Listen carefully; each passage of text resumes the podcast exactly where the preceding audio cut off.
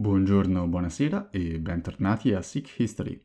Oggi torniamo a parlare della sifilide, concentrandoci sui personaggi famosi della storia che hanno contratto e spesso sono morti o impazziti a causa della malattia, e termineremo parlando di un noto e truce esperimento condotto negli Stati Uniti durante il Novecento.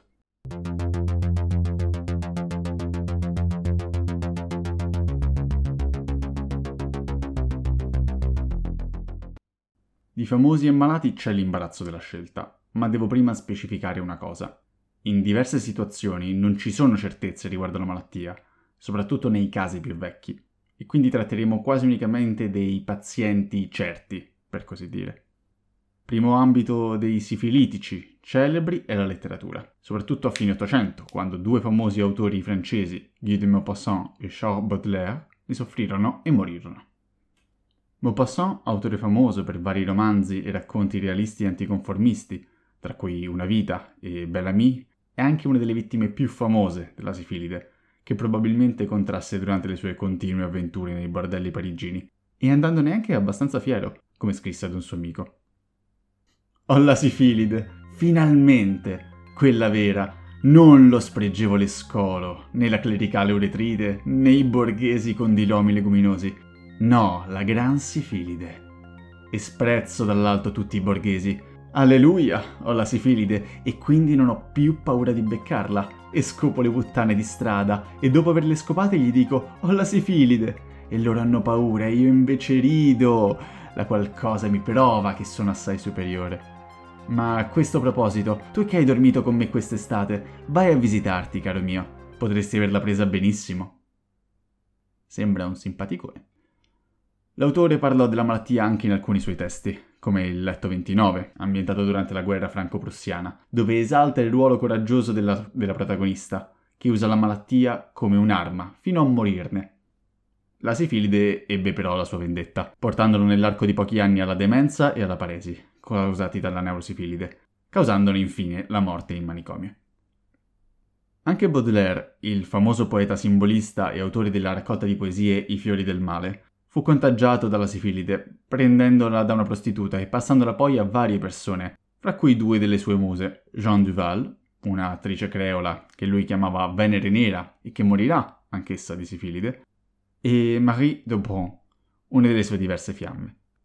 Il poeta nei suoi ultimi anni ebbe pessime condizioni di salute causate dalla paralisi progressiva e dal massiccio uso di alcol e oppioidi, che intensificò ulteriormente per provare a placare la sofferenza della malattia e furono peggiorate ulteriormente da un ictus, probabilmente correlato anch'esso alla malattia, che lo lasciò paralizzato nel lato destro del corpo, a cui seguirà una fatale emorragia cerebrale.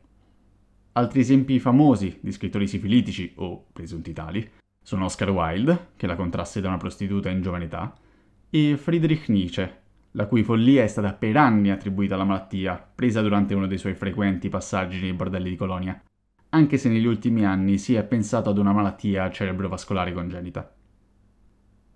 La musica è sesso imbottigliato. È un detto sostenuto da diversi musicisti nella storia e in più occasioni questa affermazione si è dimostrata così veritiera da portare anche a una morte precoce alcuni tra i più famosi compositori, al pari di come avrebbero fatto HIV e droghe nel XX secolo.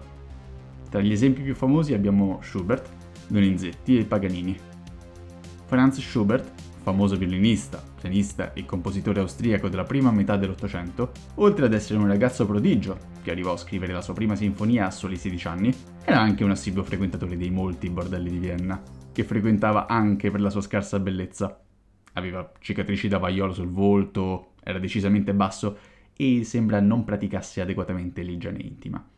Fu precoce anche nella comparsa dei sintomi, che iniziarono a tormentarlo con emicrania, crisi d'ira e allucinazioni durante la scrittura dei suoi famosi Lieder, a cui poi si aggiunsero anche i sintomi da avvelenamento da mercurio.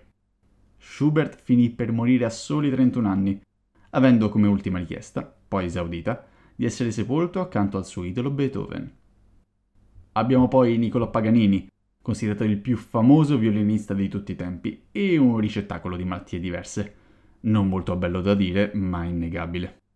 Era affetto da qualche forma di sindrome marfanoide, una malattia che causa problemi di vario tipo, tra cui l'arachnodatilia, ovvero avere le dita sproporzionate e lunghe, che gli permetteva gli straordinari virtuosismi per cui era famoso. Poi, in giovane età, fu colpito da un'encefalite da morbillo, per essere poi contagiato dalla tubercolosi, che provò a trattare con latte d'asina. In un personaggio così famoso ed eclettico, di cui si diceva che avesse stretto un patto col diavolo per le sue eccelse capacità, non poteva ovviamente mancare la sifilide, contratta con una delle sue svariate amanti.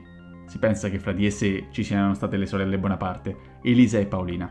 Vi ricordate la moglie del generale Leclerc del primo episodio?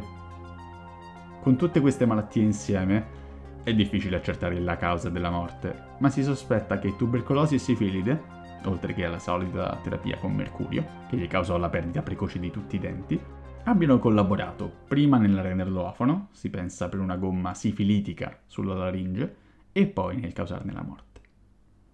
Gaetano Donizetti, famoso compositore melodrammatico dell'Ottocento, è l'ennesima vittima della malattia, che in lui resterà latente molto a lungo. L'autore austro-ungarico la contrasse probabilmente durante i suoi soggiorni a Roma o a Napoli, ma essa non diede segni di sé per più di vent'anni, durante i quali si pensa che Donizetti rappresentò anche alcuni sintomi della neurosifilide nelle famose scene di pazzia di suoi capolavori come Anna Bolena o Lucia di Lammermoor. La sua malattia infine colpì con tutta la sua potenza durante il suo soggiorno a Parigi, causandogli amnesie, allucinazioni e deliri, e portandolo rapidamente alla paralisi e successiva morte. Abbiamo poi delle ipotesi riguardo altri musicisti, come la sordità di Beethoven per la neurosifilide, la pazzia e depressione di Schumann e una delle tante teorie riguardo la precoce morte di Mozart, ma specifico che queste sono speculazioni.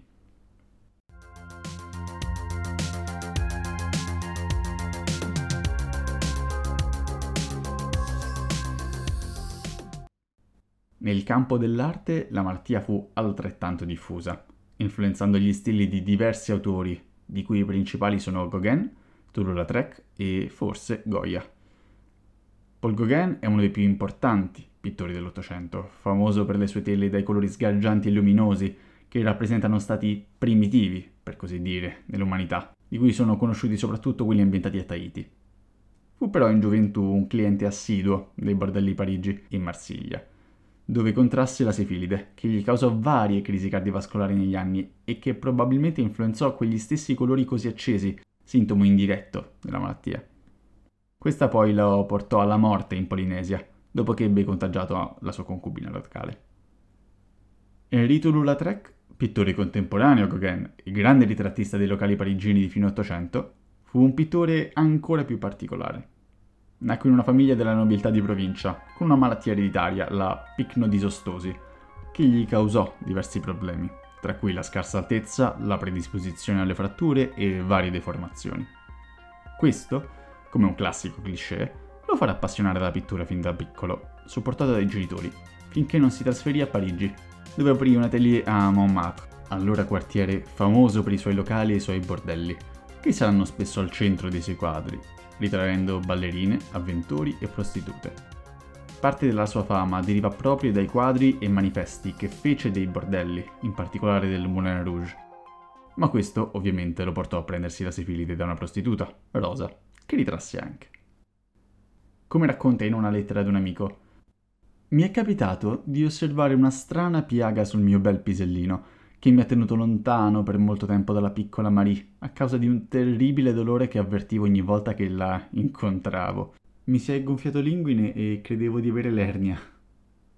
La malattia negli anni fece decadere lo stato psicofisico del pittore, che peggiorò la situazione annegando i suoi dolori nell'alcol e forse nell'oppio. Questa unione di fattori gli causò seri problemi neuropsichiatrici, come depressione, paralisi parziale, crisi di collera e manie di persecuzione, e anche vascolari fino alla sua morte per ictus. Parliamo ora invece di Francisco Goya. Il pittore spagnolo, dopo essere diventato pittore di corte, fu colpito da una grave malattia che gli causò una paralisi temporanea al lato destro del corpo, gravi emicranie e una sordità totale. E tuttora è incerto se la causa fosse la sifilide oppure un avvelenamento da piombo causato dalle tempere che usava. Qualunque fosse la causa della malattia, si può vedere un prima e un dopo nella sua arte, con uno stile pittorico sempre più pessimista e cupo, come si può vedere nei quadri riguardo le rivolte spagnole contro i napoleonici o nelle famose pitture nere.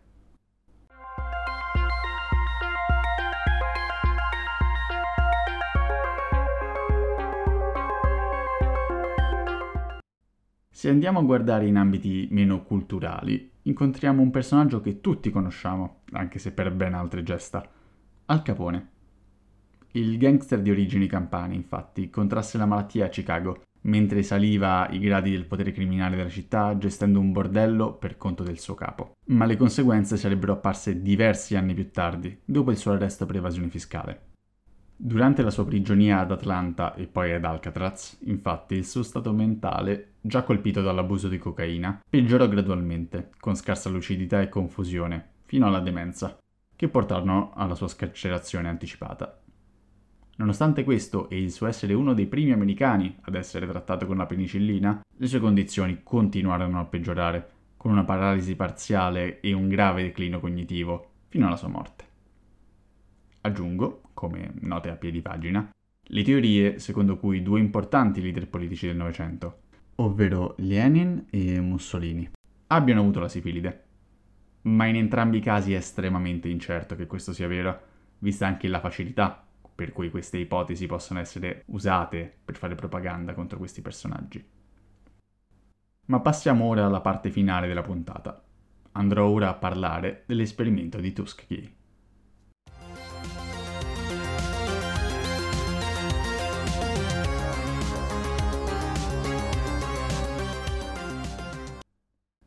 Nella prima metà del Novecento non si era ancora certi di quali potessero essere gli effetti della sifilide terziaria non trattata, soprattutto negli afroamericani, nei quali si credeva che la forma cardiovascolare fosse più comune e grave rispetto a quella cerebrale.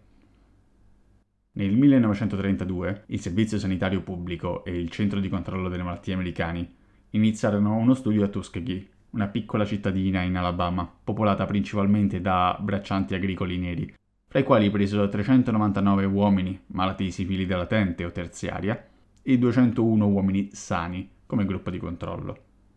Lo studio, inizialmente pensato per durare tra i sei mesi e un anno, finirà invece per continuare fino al 1972.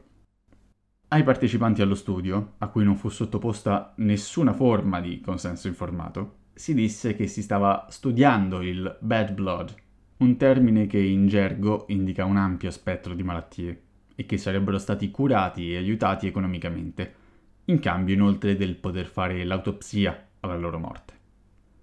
Questo non si dimostrò vero, visto che il trattamento della malattia non era affatto interesse dello studio.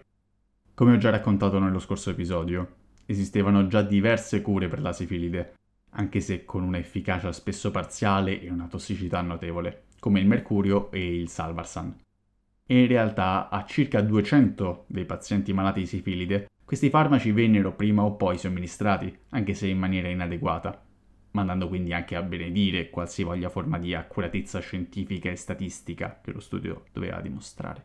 Mentre nel frattempo i rapporti dello studio venivano pubblicati e diffusi nel mondo scientifico. Anche dopo la scoperta e diffusione della penicillina come cura per la sifilide, i pazienti non vennero curati, anzi gli venne proprio impedito, mentendo riguardo alle terapie, impedendo loro di partecipare alle campagne di prevenzione e cura statali e addirittura, quando allo scoppio della seconda guerra mondiale 256 dei partecipanti allo studio furono registrati per l'arruolamento venne loro diagnosticata la malattia, impedirono un ulteriore accesso ai farmaci, continuando a fare avanzare la malattia. Lo studio rimase per quanto non nascosto sconosciuto alla maggior parte del mondo, fino al 1972, quando un giornalista dell'Associated Press ricevette una soffiata da Peter Buxton, un ex impiegato del sistema sanitario pubblico che aveva espresso forti critiche nei confronti del progetto. La notizia andò subito sulle prime pagine dei giornali e iniziò un'indagine in cui venne fuori tutto il meccanismo dell'esperimento e i suoi effetti finali. Dei 400 soggetti malati di sifilide, 28 erano morti della malattia, 100 di complicanze ad essa correlate e 40 delle mogli dei pazienti erano state infettate, con anche 19 casi di sifilide congenita. Le conseguenze, sotto molti punti di vista, non si fecero attendere. Nel 1974 lo Stato americano pagò 10 milioni di dollari, 50 milioni odierni circa, alle persone che avevano fatto parte dello studio o ai loro eredi. E venne scritta una legge, il National Research Act, su cui si basa l'attuale sistema di ricerca scientifica americano, che obbliga qualsiasi studio a presentare il consenso informato, la comunicazione della diagnosi e l'accuratezza dei dati di ricerca, oltre che un controllo esterno sull'eticità o meno sugli studi riguardanti persone. Come abbiamo visto, lo studio fallì anche nel raccogliere dati accurati, anzi fu scientificamente un fiasco e mise inoltre in mostra la mentalità profondamente razzista presente nel mondo della ricerca americano, visto che la popolazione nera povera era stata scelta appositamente perché creduta ignorante, manipolabile e promiscua, anche se per correttezza vi dico che diversi medici che hanno partecipato allo studio erano afroamericani. Le conseguenze di ciò si vedono ancora oggi. La popolazione nera, oltre a fidarsi meno dello Stato in generale, è anche quella che si fida di meno della sanità americana, e all'epoca dell'uscita dello scandalo il rifugire le cure e i controlli da parte della popolazione nera portò a un abbassamento dell'aspettativa di vita negli afroamericani di quasi due anni, anche se va detto che questo tipo di studi va sempre preso con le pinze.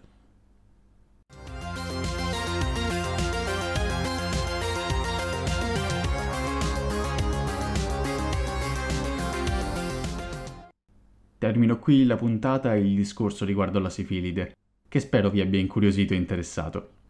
Vi preavviso che la prossima puntata sarà la prima di un ciclo riguardo alla peste e dovrebbe uscire per fine settembre.